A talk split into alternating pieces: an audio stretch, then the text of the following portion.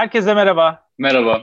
Ben Volkan Ağır. Ben Doruk Karaca. Vitamin Podcast'a hoş geldiniz. Bu hafta yoğun bir gündemle sizlerle birlikteyiz. Programı kaydettiğimiz sürelerde olimpiyatlar başlamış oldu resmi olmayan bir şekilde. Hatta biz uyurken e, beyzbol maçlarıyla bir başlangıç yapıldı. Sabaha karşı da futbol maçlarını izledik. Bu sürede Amerika Birleşik Devletleri kıtasında da olimpiyat oyunları Japonya'da devam ederken NBA'in finalleri vardı ve Milwaukee Bucks 2-0 geriye düştüğü toplam seride Phoenix Suns'ı 6. maçta da yenerek 4-2 seriden galibiyetle finalden şampiyonluklu kupayla ayrıldı Antetokounmpo.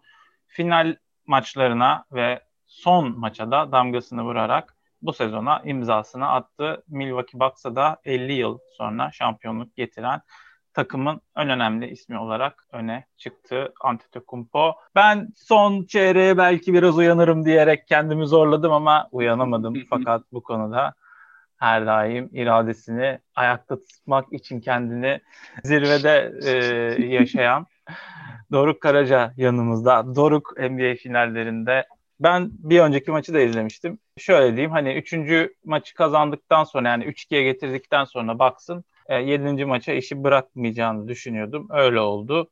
Genelde 2-0 gibi bir önde olan takımın gerisinden gelip 3-2 yapmışsan özellikle de 5. maçta son bir dakika içinde maçın Phoenix Suns'a gitme ihtimali de varken ona da engel olmuşsa Milwaukee Bucks ki oldu. E, dördüncü maçı da alır diye düşünmüştüm. Hem bunun psikolojik hem de kondisyona etkileyeceği sebeplerle birlikte Bucks'ın kazanmasını bekliyordum. Böyle oldu. Sen neler diyeceksin maçla alakalı? Öncelikle sana katılıyorum. Ya bir yandan bunun ev sahibi avantajı durumu da var. Beşinci maçı Milwaukee Phoenix'in sahasında kazandı ve bu, bu konuda ciddi bir şekilde zorlanıyorlardı aslında. Özellikle Yanis Antetokounmpo'ya genel olarak deplasman seyircisinin yaptığı baskı kendi performansını da ciddi bir şekilde etkiliyordu.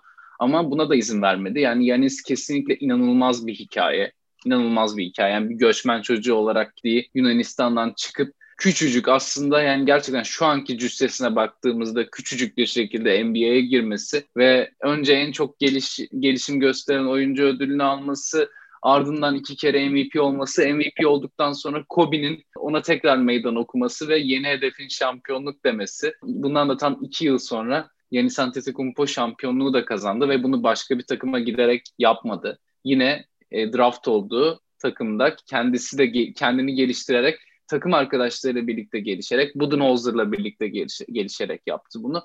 O yüzden çok değerli, kıymetli bir başarı hikayesi. Yani final maçında takımının 100 sayısının yarısını atıyorsan zaten çok gerçekten bambaşka bir şey yapmışsındır. Bunu görmek zor değil. Yani inanılmazdı gerçekten Yanis. Onun dışında Chris Paul ilk finalindeydi Phoenix cephesinde ve yüzüğü alamadı. Yine ben bundan sonra bir daha NBA finali görür mü emin değilim. Bu şansı bir daha elde eder mi? Çünkü yani ilk turda işte Lake sakatlıklarla boğuşan bir Lakers, ikinci turda Jamal Murray'siz bir Denver Nuggets, konferans finalinde Kawhi Leonard'sız bir Clippers'ı eleyip geldi buraya Phoenix Suns. Başarılarına gölge düşürmek istemiyorum. Çok güzel bir sezon geçirdiler. Monty Williams'ı da tebrik etmek lazım koçlarını ama Chris Paul bir daha bu şekilde bir fırsat, böyle bir sezon yakalayabilir mi bilemiyorum. O yüzden bu da herhalde bu şekilde de hatırlanacaktır bu finaller. Chris Paul'un ilk finali ve belki de son finali olarak. Onun dışında tabii ki sezon başında Drew Holiday'i getirdi bu takıma Milwaukee Bucks ve yüklü de bir kontrat verdiler Holiday'e. Çok eleştirildi ama tam da bu, bunun için buradaydı Holiday hem savunmada hem hücumda birçok problem çözdüğünü gördük. Hem sezon boyunca hem de final serisinde. Zaman zaman eleştirilse de zaman zaman performansı düşse de üzerine düşeni sonuna kadar yaptı ve senelerdir gördüğümüz o Chris Middleton yani Antetokounmpo ikilisinin bir üçüncüsü oldu. Bunun yanında Bobby Portis artık Milwaukee şehrinin anahtarı mı verilir ne yapılır bilmiyorum. İnanılmaz bir karakter. Taraftarlar inanılmaz seviyor ve çok hak etti bu şampiyonluğu. Onu da özel olarak tebrik etmek lazım. Milwaukee Bucks'ın ne olursa olsun bu sezon playofflarda çok sakatlıklarla geçmiş olsa da bu şampiyonluğu ben sonuna kadar hak ettiğini düşünüyorum.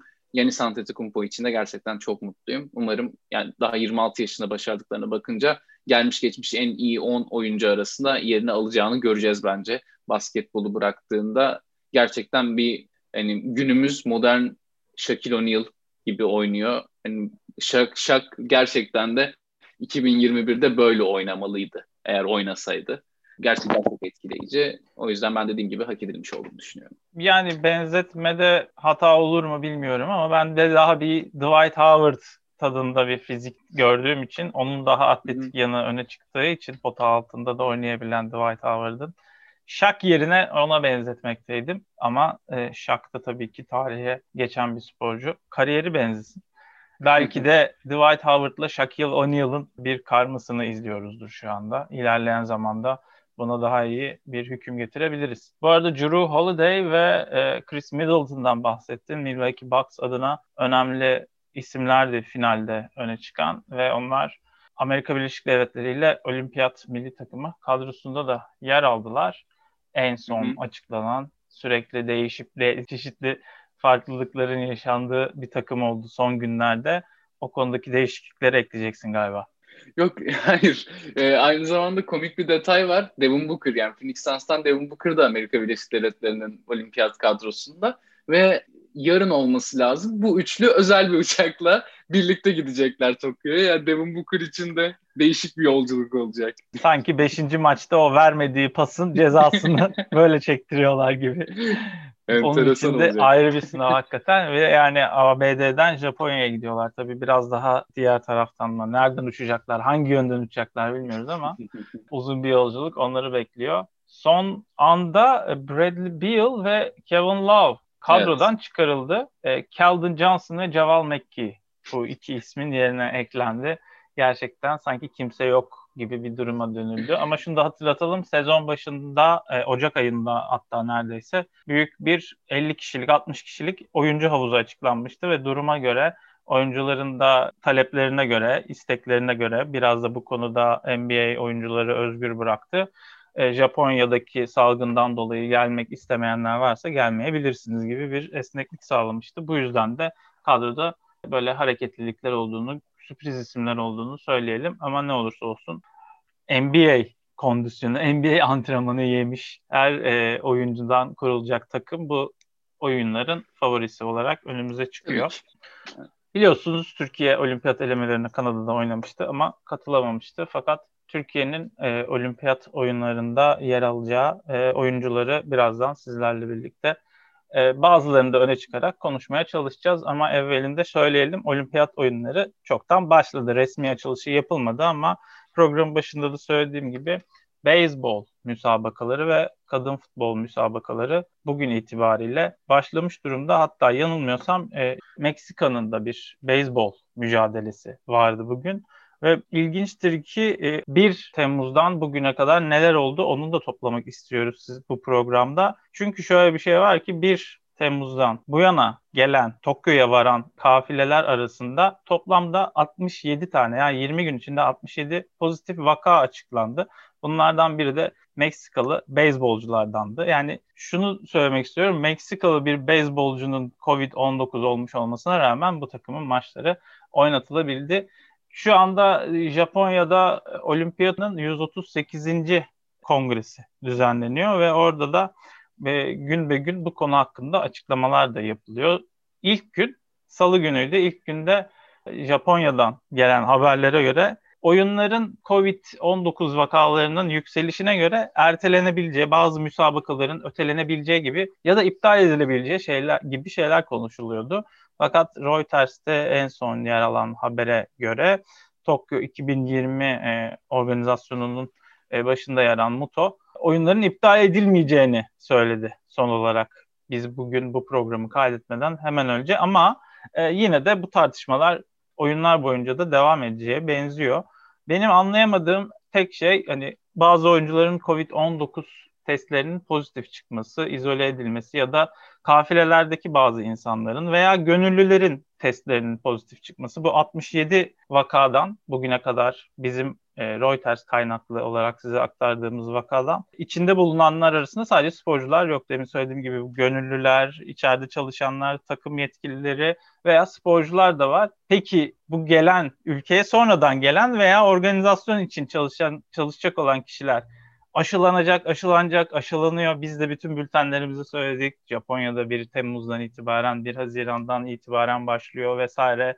Türkiye milli takımının bütün sporcuları aşılandı. İşte Amerika Birleşik Devletleri, Avustralya'sı, Güney Afrika'sı vesaire derken 67 tane vakaya nasıl ulaşabildik ve ne tür bir e, virüsle karşı karşıyayız orada? Demek ki o aşılar sonuç vermemiş mi? Aşılanmamış olanlar da mı var kafilelerin içindeki insanlar arasında? Bunun bence birazcık açıklanması gerekiyor. Ya da bu bir başka varyant mı? Onun açıklanması gerekiyor diye düşünüyorum. Abi yani Covid kapabilirsin. Bunda bir sıkıntı yok ama yani şunu düşün, şunu da düşünmek lazım.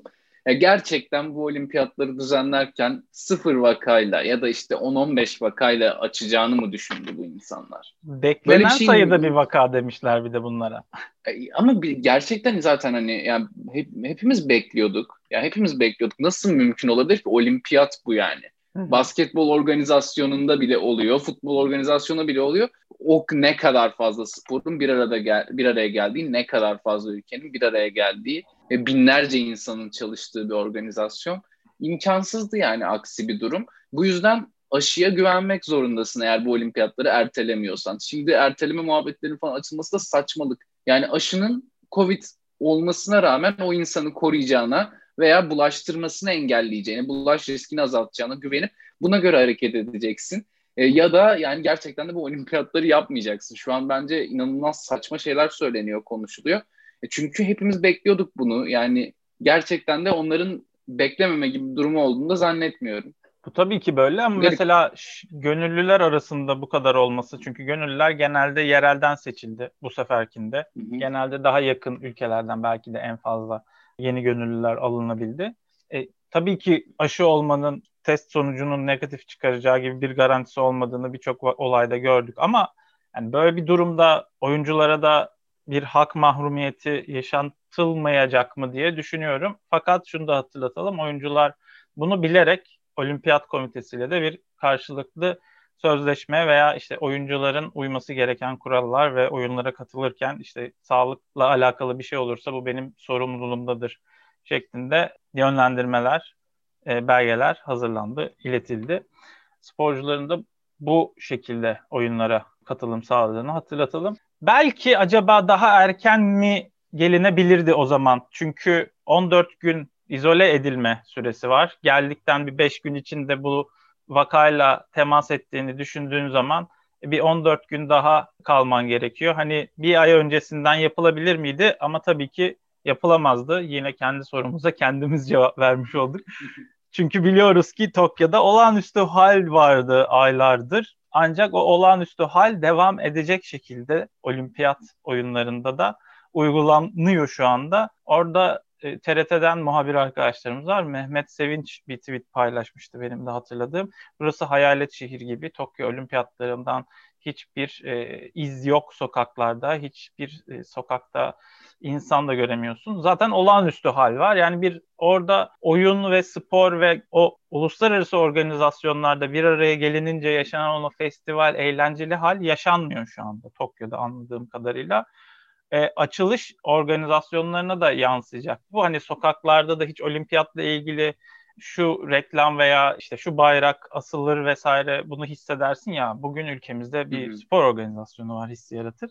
Onun olmamasının nedenlerinden birkaç tanesi de muhtemelen açılış organizasyonlarında ve e, öncesinde televizyonda e, yayınlanacak e, reklamlarda sponsor olan, olimpiyatları sponsor olan şirketler de büyük firmalar işte Toyota, Fujitsu vesaire sponsorluklarını çekmediler ama o dönem yayınlanacak o reklamlarını yayından kaldırılmasını istediler ve olimpiyat oyunları yokmuş gibi bir hava olacak. Yani iki müsabaka arasında normalde işte bilmem ne aracıyla en iyi sporu yaparsınız filan. Sporunuza bu araçla gidin gibi bir reklamı görmeyeceğiz.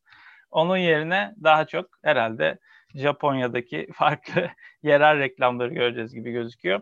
Markaları da bu şekilde etkiliyor aslında Covid-19 e, salgını sırasında oynanan olimpiyat oyunları açılış seremonisinde bu büyük sponsorların e, reklamlarının fazla yer almamasının yanında farklı bir değişiklik de şöyle olacak. Açılış seremonisi aslında gerçekleştirilmeyecek. Sadece bir yemin okunacak ve yürüyüşler, ulusal uluslar olimpiyatların yaptığı o yürüyüş geçit töreni de bu seneki olimpiyat oyunlarında yapılmayacak. Bunların e, bilgilerini biz sizlere vitamin bültenlerimizde iletiyoruz. Onu da hemen parantez içinde aktarayım.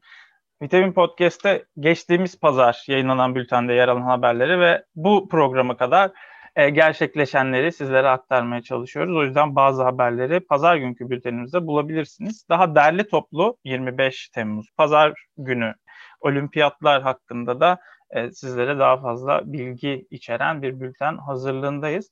Olimpiyat oyunlarının açılışında bu sene e, okunacak olimpiyat yemininde de sözel bir değişiklik yapıldı ve cinsiyet eşitliğine vurgu yapılacağı ifade edildi. Japonya'da cinsiyet eşitliği konusunda sınıfta kalan bir ülke. Böyle bir mesajın olimpiyatlar aracılığıyla ülkede yayılacak olması da insanlara belki bu konuda bir kere daha düşünmelerine teşvik edecektir. Bu arada Tokyo Olimpiyat Oyunları organizasyonu sırasında birçok istifa gerçekleşmişti. Cinsiyet eşitliği nedeniyle de bu yaşanmıştı. Bir komedyen hakkında organizasyon ekibinin yaratıcı e, grubunda e, yer alan bir yetkili bir uçan domuz olarak sahneye insin e, şakası yapınca kilosuna gönderme yaparak istifa etmek zorunda kalmıştı.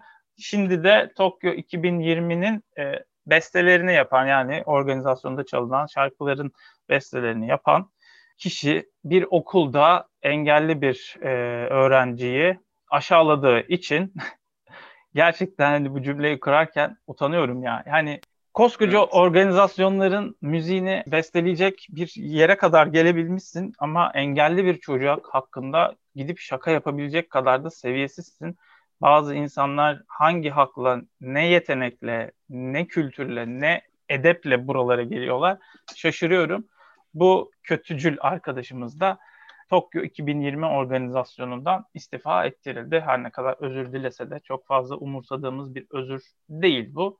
Yine de e, böyle bir paylaşım yaptığını da sizlere aktaralım. Sporcuların şaşırdığı bir başka konuda olimpiyatlar e, sırasında gerçekleşecek kurallardan biri. Bazı müsabakaların Japonya'da seyircili oynanıp yerel müsabakaların özellikle olimpiyatların seyircisiz oynanacak olmasıydı. E, bu konuda da atletlerin bir isyanı var, serzenişi var diyelim. Yani madem bu kadar insan gelebiliyor, madem başka organizasyonlar taraftarlı oluyor, bizimki niye değil diye. Ama tabii ki daha önce de yaşanan tartışmalar ve endişeler var bu konuda. Bir olimpiyat oyunu süper yayıcı olmalı mı, olmamalı mı tartışmalar vardı. Yani tamam 10 bin sporcu belki bir ülkeye geliyor belki aşağı yukarı bu kadar sayıda ama yine bir 20 bin insanı daha aynı yere toplamanın da manası yok. Ne yazık ki ve ne yazık ki taraftarsız bir olimpiyat başladı. Futbol maçlarında bunu gördük ve birçok üç adım atlama olsun, sırıkla atlama olsun, atletizm, maraton, kürek, yüzme gibi e, yarışlarda seyircisiz müsabakalar izleyeceğiz. Sanki bir eleme müsabakaları rahatlığında izleyeceğiz. Sessiz, sakin, ilginç bir tecrübe olacak. Biz izleyenler içinde evet. Türkiye'de TRT'nin müsabakaları yayınlayacağını ve yeni kanalı TRT Spor Yıldızlarından da e, birçok müsabakayı takip edebileceğinizi hatırlatalım. Ayrıca bu seyircisizlik durumu tabii ki ailelerinin de oraya gidememesinin sonucunu getirdiği için demek daha doğru olur. Sporcuları da birazcık psikolojik zorluk çıkaracak gibi gözüküyor. Bunun önüne geçebilmek için Fenerbahçe Kulübü 22 tane sporcusunu olimpiyat takımıyla Japonya'ya gönderen Fenerbahçe Kulübü ailelerinden videolar istemiş sporcuların ve onlara mesajlarını buradan sosyal medyadan iletmelerini e, dair bir proje yapmış. Bu yönü de de e, uluslararası birçok takımında proje ve video yaptığını gördüm ben de. Futbol Avustralya takımı da e, benzer bir çalışmayı yapmış. İşte orada yanınızda değiliz ama bizim için en iyisini yapacağınızı biliyoruz. Güç işte sizinle olsun vesaire gibi böyle motive edici güzel paylaşımlar da oldu, oluyor. Yakında da daha fazla olacak gibi gözüküyor. Olimpiyat oyunlarıyla alakalı bir tane sürpriz güzel haber gördüm. Scottie Pippen evini Airbnb üzerinden kiraya vermiş. İnsanlar onunla birlikte olimpiyatlarda oynamış bir oyuncu ya, olimpik bir atlet ya. Onunla birlikte olimpik e, mücadeleleri onun evinde izleyebilsinler diye. 3-4 günlüğüne yüksek bir maliyete 3-4 günlük bir etkinlik için gelin beraber izleyelim diye bir e, ilan haber gördüm. Yahoo'da yer alıyor bu haberde bu arada. Onlar da bu tür ilginç haberleri yakalarlar. Bence Airbnb'nin olimpiyat oyunları için yapmış olduğu bir reklam çalışması. Başka bir şey değil ama Scottie Pippen'a da yakıştıramadım. Abi Scottie Pippen'a her şeyi yakıştırabiliriz. Öncelikle onu söyleyeyim. Yani birkaç tahtası eksiktir abimiz kendisi. Ee, belki basketbol oynarken bu kadar değilmiş ki o günlerde de birazcık öyleymiş. Ama yani özellikle son yıllarda falan aman yani bunu da yapmıştır. Hatta böyle Airbnb'nin reklamı bile değildir. Belki kendisi yapmıştır tamamen yani. Ona da inanırım. O Olabilir, kadar söylüyorum. Belki evet yani hani ekonomik darboğaza mı girdin? Hepimiz pandemideyken en çok senin de yer aldığın diziyi izledik. Yani tamam belki başrolü değildin ama en çok seni gördük. Yani tamam Scottie Pippen çok fazla bir kanaat önderi zekasında bir insan değil de hani ne gerek var yani böyle şeylere de diyor insan bunları görünce. Değişik adam ya. Evet bu programı şimdilik kapatıyoruz. Çünkü iki bölüm halinde yapacağız. 20 dakikayı doldurduk. İkinci bölümde olimpiyat oyunlarında yer alacak Türkiye kafilesindeki sporculara değineceğiz. Ve gene küçük haberlerimizle birlikte sohbetimizi tamamlayacağız. İkinci bölüme geçmeyi unutmayın. İkinci bölümde görüşürüz. Görüşürüz. Bitter